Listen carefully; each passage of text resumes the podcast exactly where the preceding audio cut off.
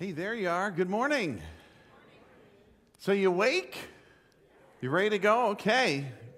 Some of you had me a little nervous uh, a little bit earlier. You know, uh, if you need to get some coffee, uh, feel free to go and do so. You know, we uh, there's nothing shameful in that. If you need to tank up a little bit and have a little bit extra energy to to get through the rest of the 45 minutes we got going here this morning. Hey, um, if we can, a little shout out we have people here at 7:30 in the morning to serve and be ready for you. We have coffee people and we have our worship team people that are here, our sound and video people that are here. And uh, don't they do a great job? Just so thankful for them. I sleep in and I get here at 8:15, so don't clap for me. Uh, I get to I get to uh, to do all that. But man, we have some great people that serve. So thankful for our um, teachers and kids workers, and there's just a lot of people behind the scenes that do things, and uh, thankful for them. So uh, thankful for them, thankful for you, grateful that you're here. I really had no idea who would be in house today and who would be on the other side of the camera. So I just want to welcome you, whether you're in house or whether you are online just uh, thankful for every opportunity that we have to worship together. So, special welcome if you're online. Want to say um, grateful for your presence with us today. Hope you are ready to go. If you want to get a head start to Hebrews chapter 10, you certainly may. But before you do that, can we all do something together in house and online? Could we just um, fill out our connection cards just for a second? I know uh, it may seem like an old thing for us, but it is a necessary thing. Here's our way just to stay in touch with one another. So, if you would, um, in the seat in front of you, grab a connection card and, and fill that out, especially if you have a prayer item, uh, something of special note to us, just put that on there. If you're online, you know, there's ways to, to get to those connection cards online. And then when you're done filling those out, if you're in house, that you just fold them up and put them in our giving boxes that are in the foyer. Or online, just go ahead and click submit, and then they do come into the church office, and we get to connect with those and pray over those as leadership staff. And we really do appreciate you taking the time to do that. Here's a few things while you do that. Tonight, oh, people, Tonight at 7 o'clock is our night of worship. This is going to be a treat. I've already got a little sneak peek. And this whole evening is devoted just to vertical worship of Jesus Christ. All the music, the prayer package, um, everything, friends, is completely vertical. And you will enjoy um, really the opportunity to be involved. It will be live streamed. And so if you're home, you can connect on your computer. And if you're in house, wow, you're going to be in for a treat. And I just invite you to be a part of um, this special evening, 7 o'clock. And uh, do not miss that. We have a couple special Christmas ministries that we support and are involved in. And Christmas is coming. Here, here we go. December is right on our heels. And uh, one is Emmanuel's Child. It's a special way that we purchase these Christmas stars that we put on our Christmas tree in the foyer. And all the money that goes from that goes to our missionaries overseas in Russia to get Christmas presents for kids there. Uh, none of it is pocketed by us. 100% goes over to help our missionaries. It's a tremendous ministry that we would love for us to be able to reach some significant goals in helping that. Another one is our Deck the Dresser ministry. Now, I told you last week we wanted to purchase four dressers. They were $700 each. These we partner with the Pregnancy Care Center and uh, these go to single moms who've chosen life and are working through the Pregnancy Care Center. I told you they were going quick.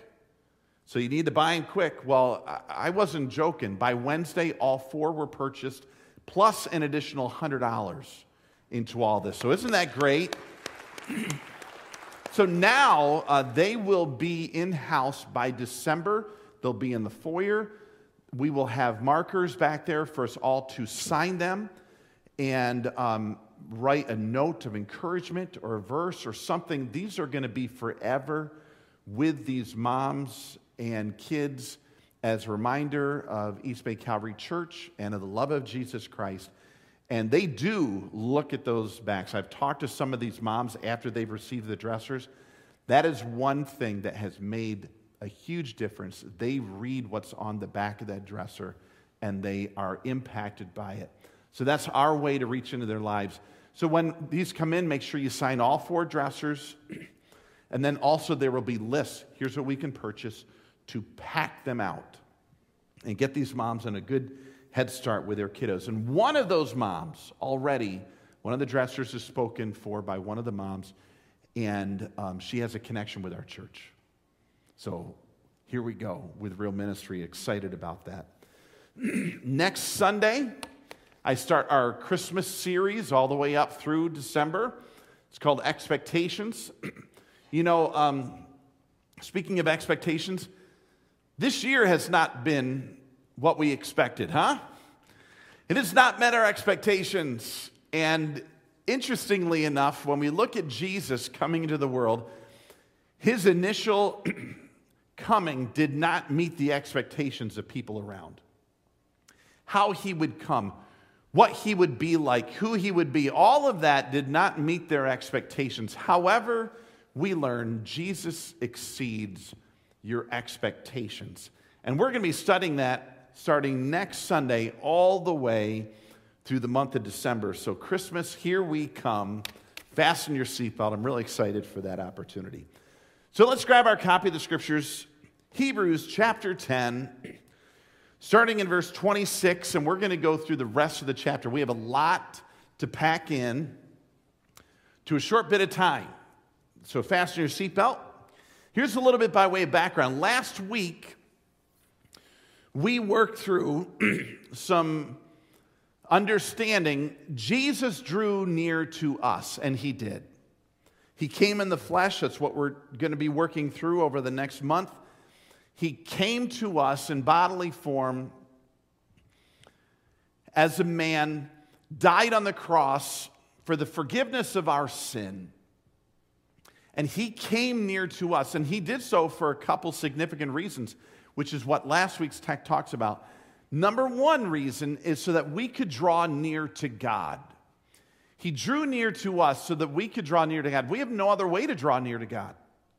As much as we may try in and of ourselves or say, you know what, I'm going to go to church and that's my way to draw near to God, or you know, I draw near to God in the woods or I draw near to God other ways. You know, there's no way to draw near to God apart from trusting and embracing the work of Jesus Christ, that He is the only way, the only forgiver of our sin because He died on the cross bearing the wrath of God for us. There's no other way.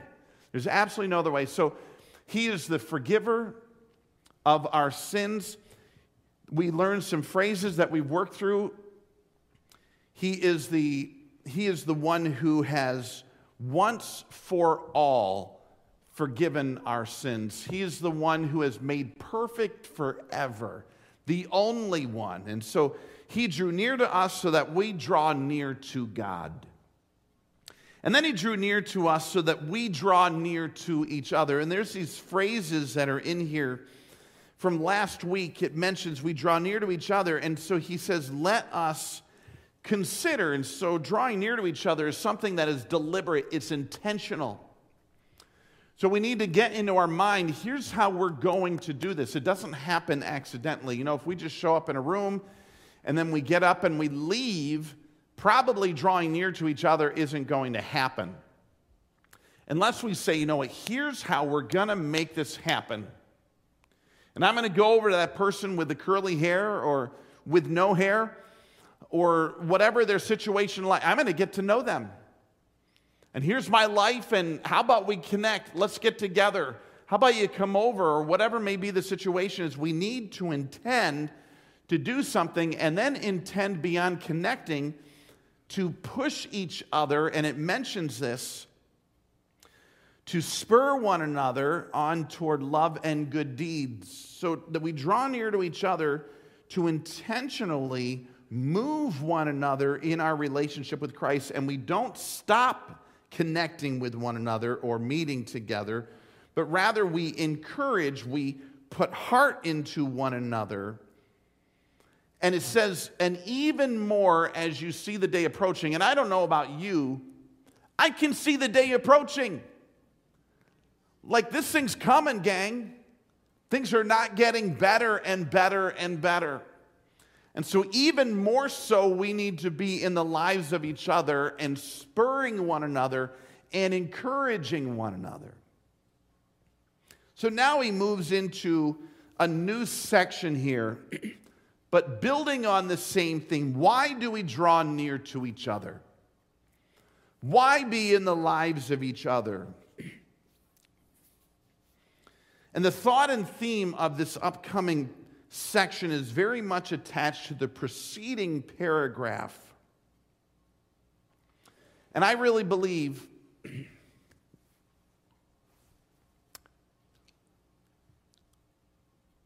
and I don't know how to impress this. I don't think there's anything I can say that will express the significance of, of this.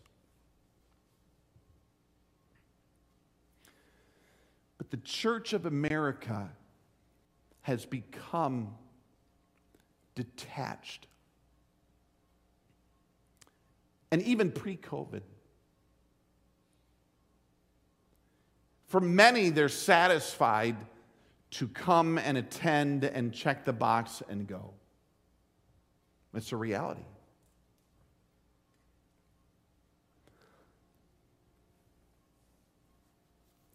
And it's so different than what the text calls spurring one another, being up close and personal, investing time and thought and love and effort into the lives of each other, the speaking truth into each other or giving heart. And some have taken on church as more of a country club and not a training facility. And more of a hangout joint. And the truth is, and I don't even know how to impress this more, I mean, there are real life things happening here. I mean, we may look around and say, but they look fine. Well, you know what? There are things happening in people's lives with eternal consequences with life altering consequences. And I, I, didn't mention this to you a month ago. I did a funeral for a woman in her 40s, not from this church, from this community. And she had overdosed on drugs. And I connected with her family, as I talked to them, I was expecting to hear this account where she was just wrapped up in stuff her whole life and it had all gone wrong. And here finally it took her, and I was just blown away to find out that she was in church just a couple years prior to her passing. And when she had gotten away, that there was no there was nothing, there was no connection, there was no pursuit, there was no one in her life. And it, and it helped me to realize, you know, what we're dealing with here is so significant. There's so much at stake that people need our relational discipling impact to help each other stay on course. And at the, the end of our time, I want to tell you about a time that someone was up and close in my life that made all the difference in the world. But there's big stuff that happens here. And we draw near to each other, and here's how the text worked out for two primary reasons. So let's just walk in the text. I'm going to give you these, then we're going to focus on how it impacts us here today. So, starting in verse 26, look at 26 to 31. Why do we draw near to each other? And here's reason number one. Notice verses 26 to 31 it says, If we deliberately keep on sinning after we have received the knowledge of the truth. Now, let's just stop right there for a moment. I want you to see in these two sections, he's dealing with two different kinds of people. So, in this first section, 26 to 31, he's dealing with people who have received a knowledge of the truth. But notice the next section, starting in verse 32, who he's dealing with. verse 32 Remember those earlier days after you received the light. So here's two different categories of people. The very first one we're dealing with in this first section those that received a knowledge of the truth, different from the people in the second section who received the light. So let's just see how they differentiate from each other. so I mentioned they received a knowledge of the truth. If they deliberately keep on sinning after we've received a knowledge of the truth, no sacrifice for sins is left. But only a fearful expectation of judgment and of raging fire that will consume the enemies of God. Let that sink in for a moment. Anyone who rejected the law of Moses died without mercy on the testimony of two or three witnesses. How much more severely do you think someone deserves to be punished who has trampled the Son of God underfoot? who has treated as an unholy thing, the blood of the covenant that sanctified them, and who has insulted the Spirit of grace. For we know him who said, It is mine to avenge, I will repay, and again the Lord will judge his people. It is a dreadful thing to fall into the hands of a living God. Wow. Folks, that is a heavy, heavy passage with intense major implications. So here's where it walks us through. Number one, these were people that had received a knowledge of the truth, different from the second group who received the light. So, just to understand this, these are people that have been, can we put this in current terms? These are people that had been or currently were in the assembly, okay? They're people that were in church. These are people that sat in the service. These are people that were in class. These are people that knew the answers. They knew the knowledge. They received the knowledge of the truth. And what they knew was truth. It wasn't that they knew falsehood or error. They understood what the other people understood about Jesus that he's the only sacrifice for our sins to be forgiven. They understood truth. But there were other issues. So these people could profess, but they did not possess. We would say they had knowledge, but not ownership. We would say they were in church, but it was not in them. And so here's what was going on. What was going on was they knew it, but verse 26 at the very beginning, it mentions they deliberately kept on sinning.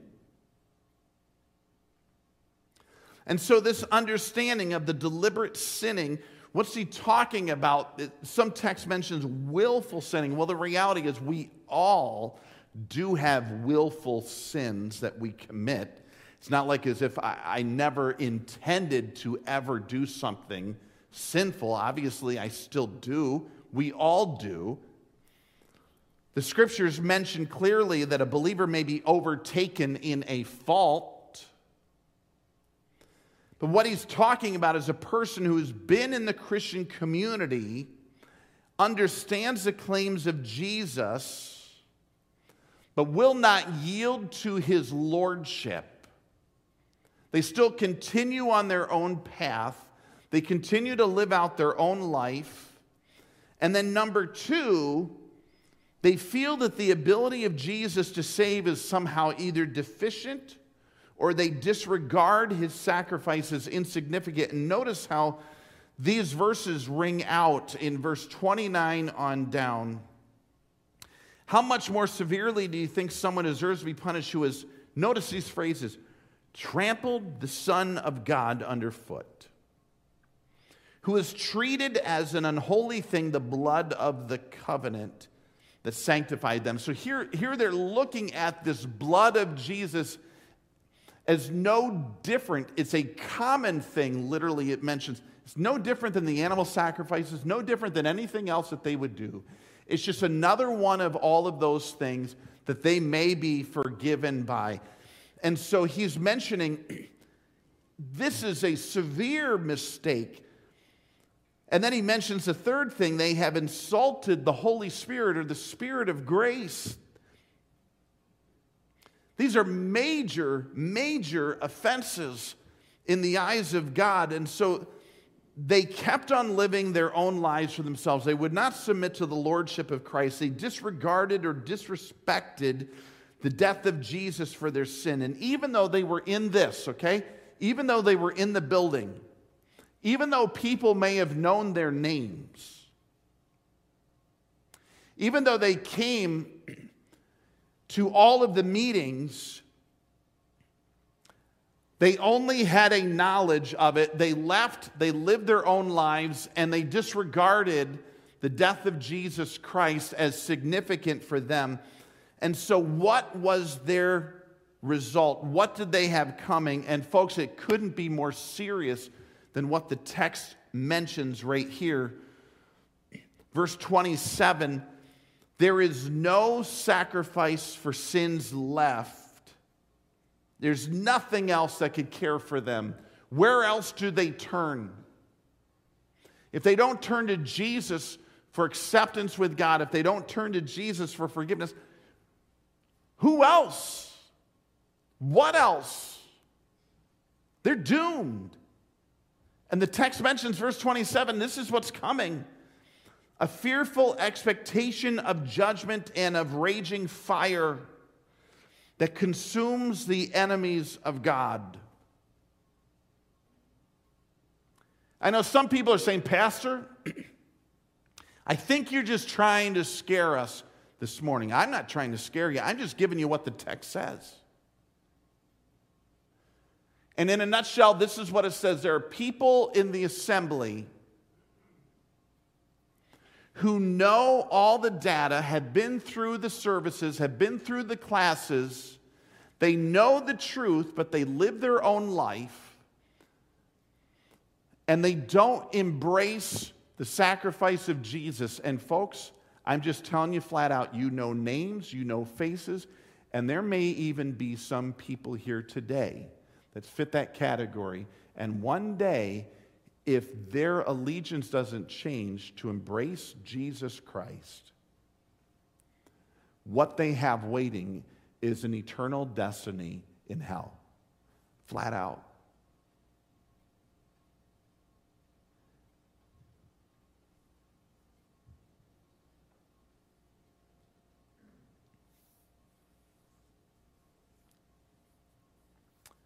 This is why we need to be in each other's lives, number one.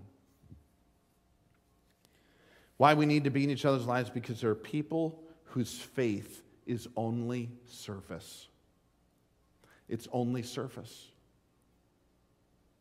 They come, they know, they leave, and they live their own life. Why do we need to be in each other's lives, friends? I'm just going to say boldly because there really is a hell. It's a reality.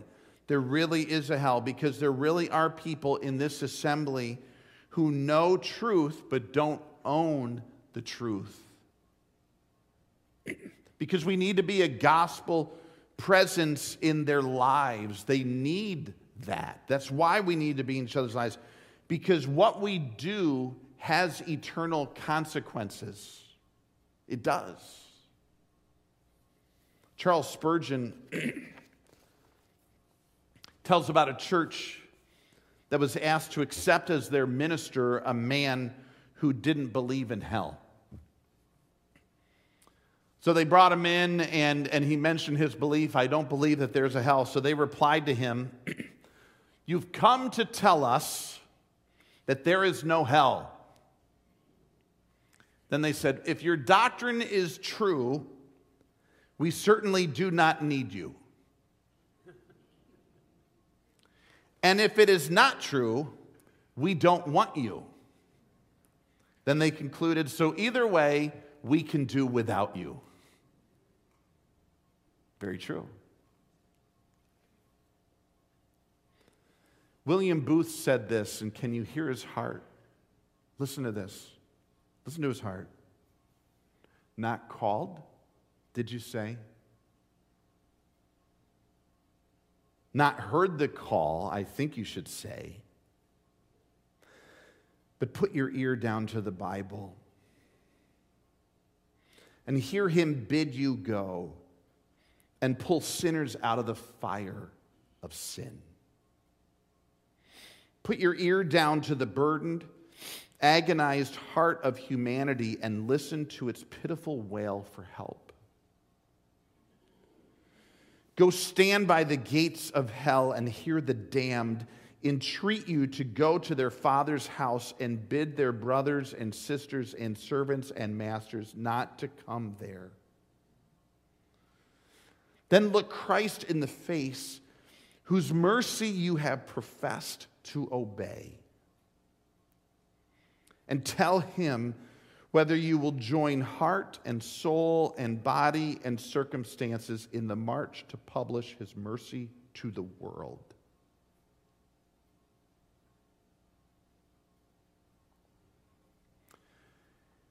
And so he says, we need to assemble to be in each other's lives. And here's one reason because there are people who have received a knowledge of truth. They're in here. You know them by face. And if we never engage,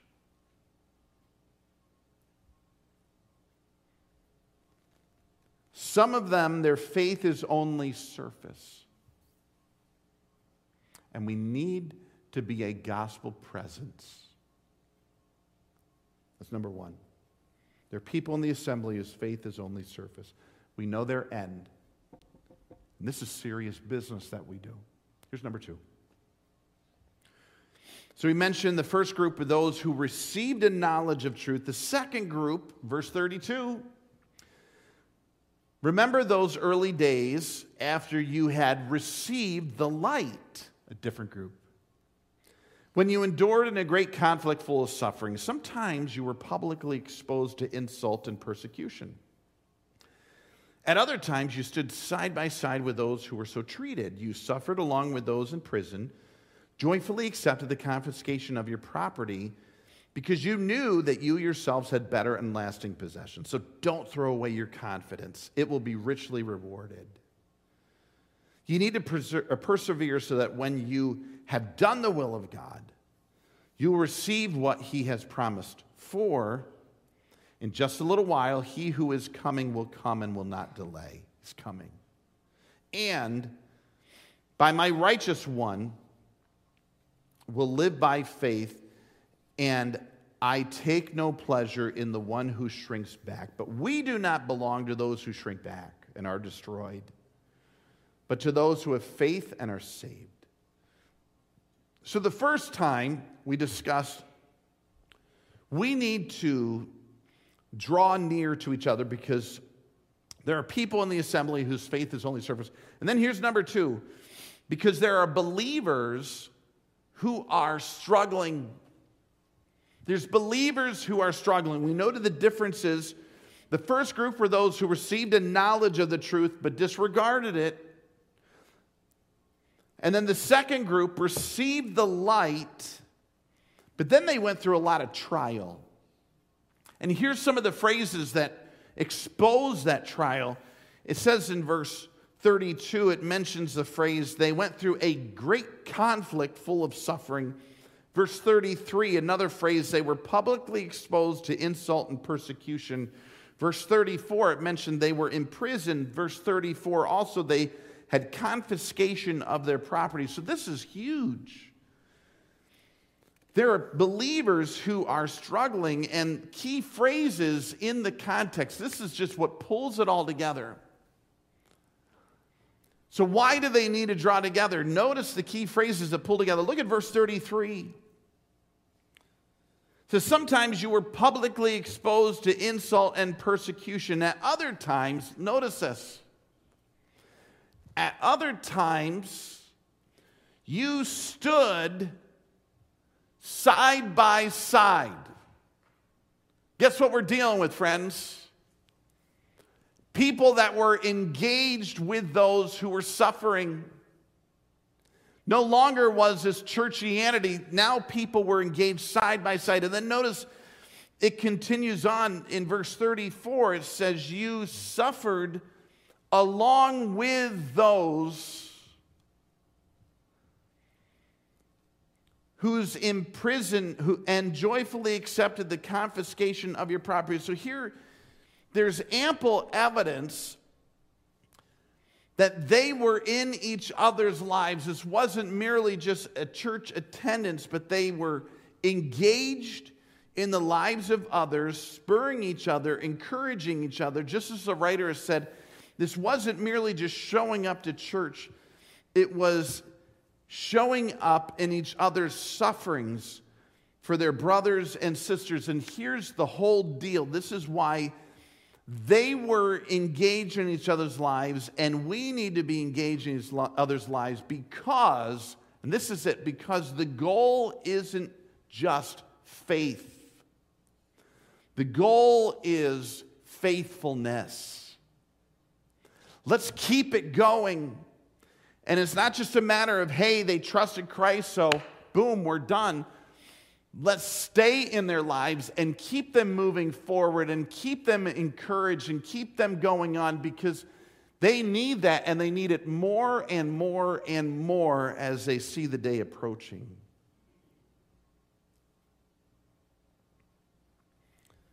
Told you I'd tell you a story.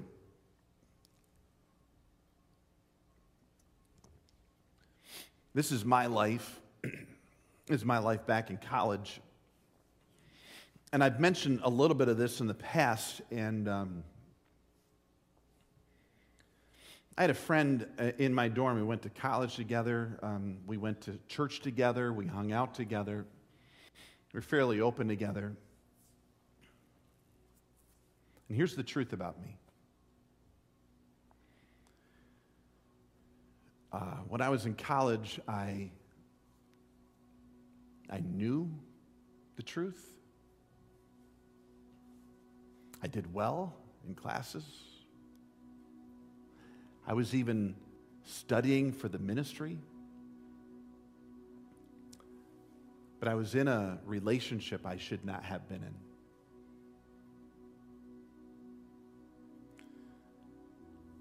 And with a girl I shouldn't have been with. And there was one point my friend pulled me aside. Mike was his name, Mike Stewart.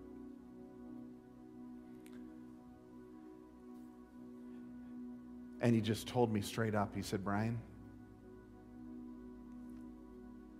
you know this isn't right. And you know she's not the one you should be with. And you know you need to end this. and I'm here to help. I had bought an engagement ring. I was ready to keep the pedal to the metal.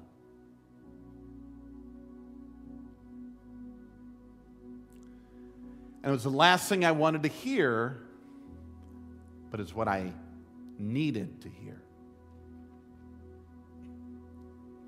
So Mike helped. And I got away from that and got myself on the road that I needed to be on personally to be the person that God wanted me to be. As I look back at that day, the entire trajectory, think about it, gang, the entire trajectory of my life pivoted on that day. Think about it. Everything. It wasn't just upgrading to the most beautiful woman in the world, having kids through us. Everything changed.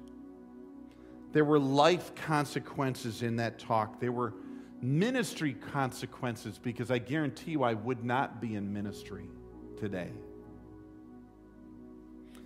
There's eternal consequences and life impact, and it pushed me toward faithfulness and confidence and perseverance. That, my friends, was disciple making. His relationship with me earned him the right to speak truth into my life.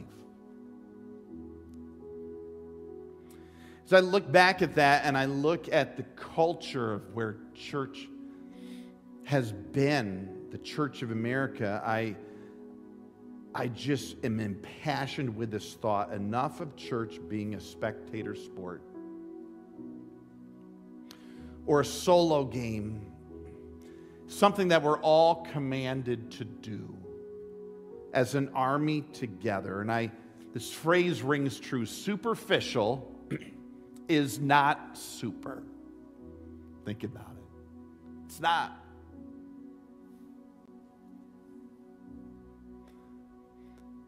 God needs there to be connection within the body because some people are living a surface faith and, folks, there are eternal consequences to some people that are in this building. And your engagement and gospel presence in their life will have an eternal difference. Some people are hurting, and it may not be imprisonment, you know, may not be any of what they're experiencing, but it may be their marriage Maybe they're child rearing.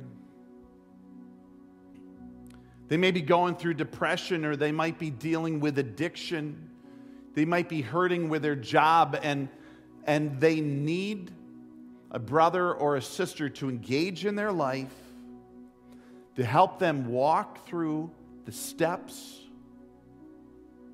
that they need to walk through to persevere. That's what church is all about. And it happens as we do this one another. So I have two questions for you, and then we'll finish up. Do you have someone in your life like this? Everyone needs it. I need it.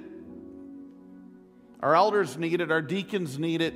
Teachers need it. Everyone needs someone in their life like this someone who will speak truth, someone who will engage in all of their life relationally who can encourage and keep us persevering in the faith. Do you have someone in your life like this? I've got a verse for you. One of my favorite verses from 2 Timothy 2:22. Here's what it says. Flee the evil desires of youth and pursue righteousness, faith, love, and peace. Now here's the phrase. Along with those who call on the Lord out of a pure heart. So we don't run alone. We're supposed to run with other people. And notice we're supposed to run with people who are running in the same direction. Can't run with the others. If they're going the other direction, it's not going to be a help. So pursue God and pursue Him with those who also are pursuing Him. And we need people like that truly in our lives. And then here's question number two Are you in someone's life like this? And this one is even more significant. And I've heard people say, you know, I don't need others. You know, I don't need a group. I don't need someone in my life. Well, number one, I beg to differ with you on that. But number two, even if that were true, even if that were true, someone needs you. Think about it. Someone needs you. There may be someone who's struggling, and you can stand, as the text said, side by side. You can suffer along with them to persevere. Someone needs you. Jesus died so that we draw close to God, love God, and so that we draw close to each other, love your neighbor. And in that, we make disciples.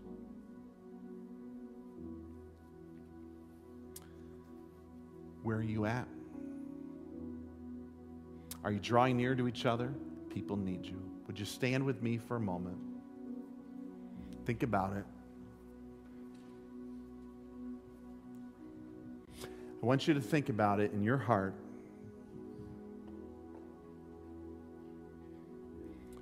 Do you have someone like that in your life? And are you in someone's life like that? Here's my question. If not, here's how it starts. It's really complicated. You walk up to someone and you say this word. It works every time. Hello. Pretty tough, isn't it? And that's where it all starts. My name is. What's yours? And that's where you start. That's where it starts. Doesn't even need a program. We don't need the hello program. We just need people that go for it, that purpose, intend, as the text says, consider. Let's do it intentionally and get beyond, get beyond the superficial into the subsurface. And Father, help us Help, help us because there are people who live a surface faith. There are people in our midst that walk out of the assembly and live for themselves and think lightly of the cross and there are people who are suffering who are genuine believers in God. This requires so much more than just our attendance. Requires our heart. Requires us to be Jesus to them, to have a gospel presence and ministry in their lives. And Father, by your grace, Help us to love you and to love them. God, may we